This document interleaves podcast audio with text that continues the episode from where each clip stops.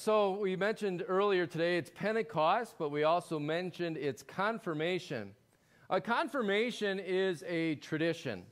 Uh, you will not see the Bible talk about, oh, yes, you must be confirmed or you must have confirmation.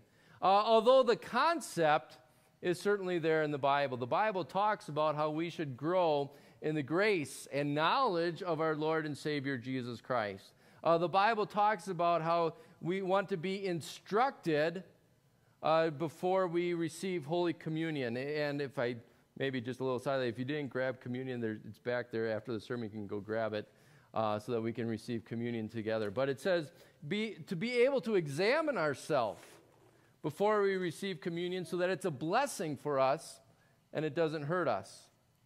And that's why you've gone, part of the reason why uh, Emily and Max have gone through instructions so that they can examine themselves uh, before receiving that, that wonderful sacrament today.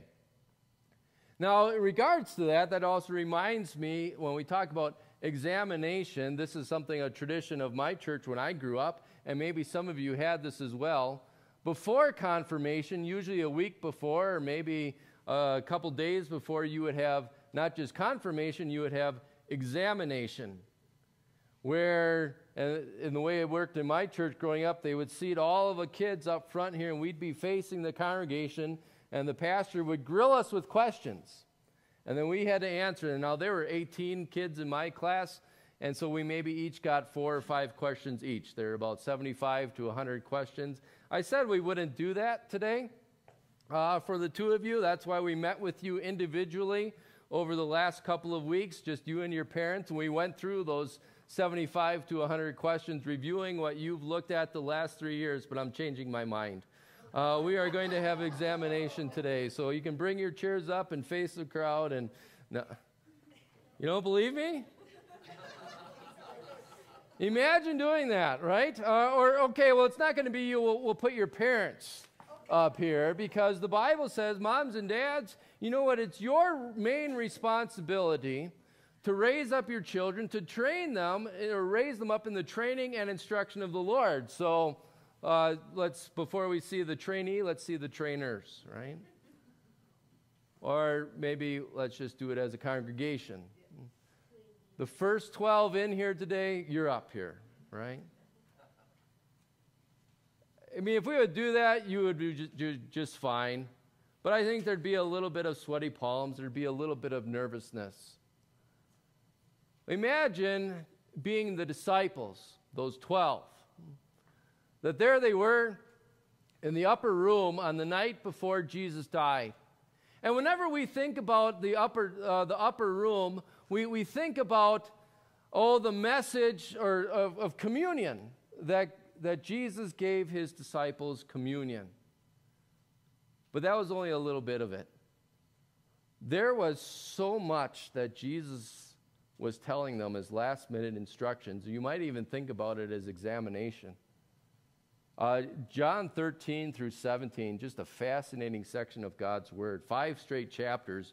If you have a red letter Bible, it's almost all red because Jesus talking and talking and praying and just kind of just spilling out last minute instructions for the disciples. And we're going to look at just three verses today as, as kind of our focus. These words All this I have spoken while still with you.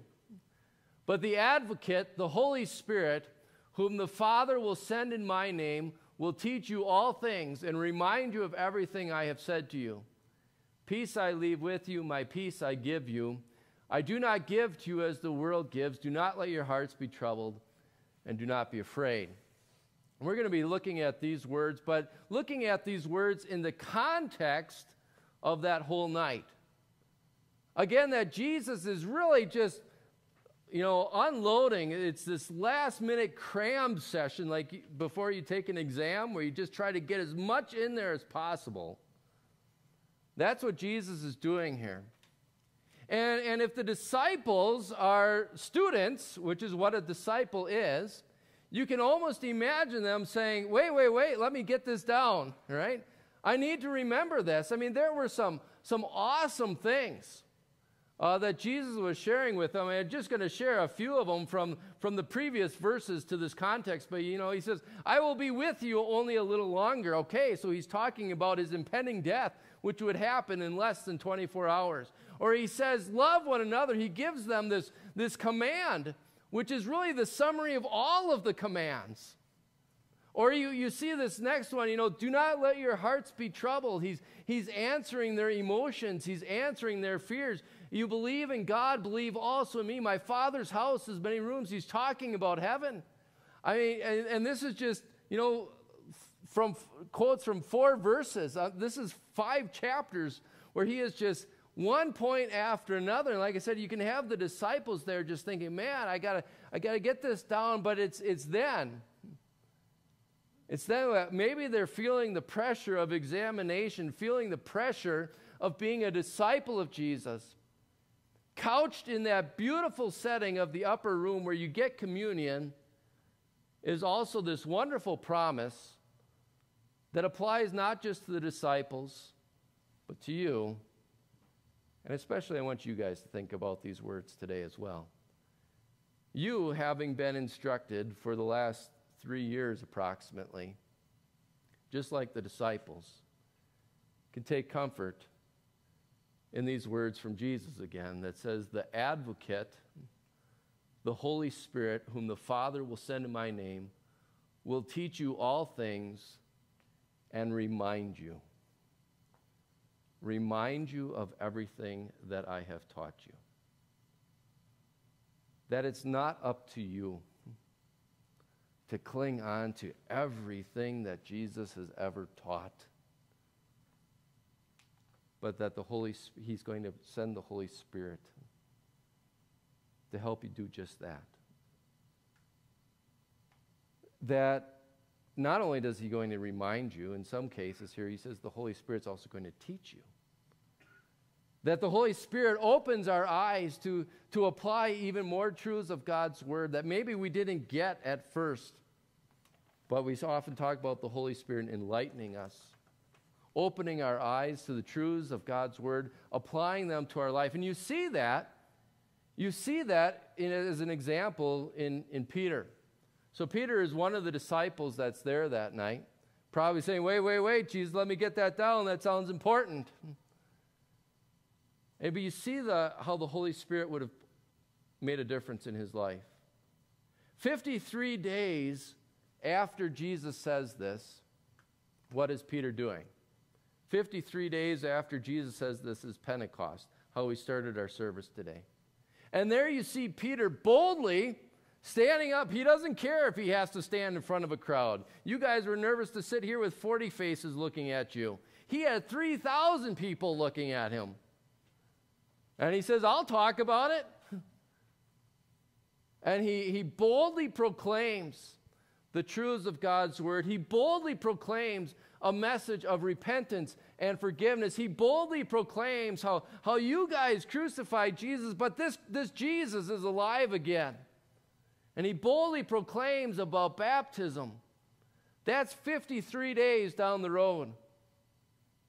But three hours down the road from where Jesus says this, where do we find Peter? Like a fumbling, bumbling idiot cursing God even as he has to answer a few questions from a servant girl, proclaiming not to know Jesus at all. What's the difference in Peter's life over those 53 days? How does he go from fumbling, bumbling, cursing idiot to strong proclaimer of God's word? It's, it's the difference of the Holy Spirit in his life reminding him of everything that Jesus had taught, teaching him the significance of everything that Jesus had taught. That's the difference that the Holy Spirit made for Peter over the course of seven weeks. What difference does he make for your life? What does he, difference does he make for our life? You know, I would say probably the most common way that I hear how this may be being applied or that we could apply it. It has to do with a little bit with the ministry plan that we talked about last week uh, Focus 2021. And if you weren't here, and again, I'd encourage you to pick up a packet. But we had three points to that. We talked about fellowship is going to be a major point of our next two years where we just want to you know, get those relationships back together that have been stretched so much this last year. Friendship, evangelism, personally witnessing to my faith. And then the third part was just getting ourselves set for the future. But that area, that second area of friendship, evangelism, personal witnessing, that's where I hear it so often. Well, I don't know what to say. I wouldn't know what to say. What a beautiful thing that the Holy Spirit, the Holy Spirit will remind you of everything that Jesus has taught you. The Holy Spirit will put words in your mouth. You can witness. Doesn't mean you have to have it all, you know, T's crossed and I's dotted in every doctrine of the Bible. But to share what Jesus means to you, you guys can do that. We can do that. That's what the Holy Spirit enables and equips us and empowers us to do. But it's not just witnessing that the Holy Spirit helps us with. I mean, you look again at some of those, those, those amazing bombshells that you might say that Jesus dropped on the, on the disciples here. I mean, these are just heavy teachings. You know, I will, I will be with you no longer. And I think about that with our life. You know, 43 days after Jesus said this, he, he physically left, right? He ascended into heaven. He was no longer with his disciples physically. And he's no longer with us physically today. Jesus is not sitting physically in any one of these chairs. And that can be frustrating to us. In so many ways, we, we start to think, well, well Jesus, where are you? And that's where that Holy Spirit comes and reminds us that while Jesus may not just be sitting in a chair front and center of our churches or of our homes, we, the Holy Spirit can remind each and every one of us of what Jesus taught, of what Jesus said. That he says, Don't worry, I am with you always to the very end of the age. Or remind us of what Jesus said in that same upper room when he said, Here I am. I'm in the sacrament. This is my body. This is my blood given and poured out for you for the forgiveness of your sins. The Holy Spirit reminds us of that when we feel like we're abandoned by God's presence in our life. Or you look at that next one, you know, love one another. And we hear that command from God and we crumble we crumble under the pressure, the weight of it, that we realize, you know what? I haven't always loved God. I haven't always loved one another. And there's the Holy Spirit reminding us Jesus did it for you. He loved his Father perfectly, he loved his enemies perfectly for you. Or you look at that next, you know, that end line My Father's house has many rooms. And maybe we're wondering, yeah, okay, my father, his father's house has many rooms, but is there anyone with, that has my name on the door? And there's the Holy Spirit reminding us don't listen to the devil who says, Oh, you've sinned too much to ever have a room reserved for you in heaven. There's the Holy Spirit reminding us don't listen to the world, the world that says there is no afterworld. No. The Spirit's reminding us you don't, you don't have to let your hearts be troubled about that. Because this same Jesus who went away, he's coming back to take you. There is a room, and your name's painted on the wall of that room. That's the Holy Spirit's job. And maybe we need to talk just a little bit about well, how does the Holy Spirit go about reminding us of those things? And I guess this is where I'd especially want to address you, Max and Emily, is that is that I, I think sometimes we, we, we look for signs. Right? Lord, just give me a sign that I'm okay with you. Lord, give me a sign that, that, I'm okay, that, that you're coming back, that I have heaven, or that, that whatever, that you're with me. Or, or maybe we, we are listening for a, like a whisper, like, is, you know, I haven't heard the Holy Spirit talk to me yet. How do I know I'm really a believer? If you came to me five, five years from now and you said, you know, Pastor, I, you know, I, I just don't feel like I'm loved by God, what would I say to you? Well, we got to get those feelings going. You know? Maybe we should just pray for a sign, you know, that, that, that the clouds say, I love you. I wouldn't do that. Where would I point you? To here, right? This is how the Holy Spirit reminds us of everything that Jesus has taught us. This is how the Holy Spirit opens our eyes and enlightens us and teaches us of what Jesus means for us. And yes, today is your confirmation that you are, you are going to say in a little bit, you know what, I believe these to be true. If that's true, then let it be your confirmation and not your graduation from God's Word. Don't just become, as some have said, a cultural Christian, where you just say, oh, yeah, I belong to a church, or I go to a church, or I confess I'm a Christ, but it's just words. But rather stay connected to this. Because this is how the Holy Spirit will strengthen you.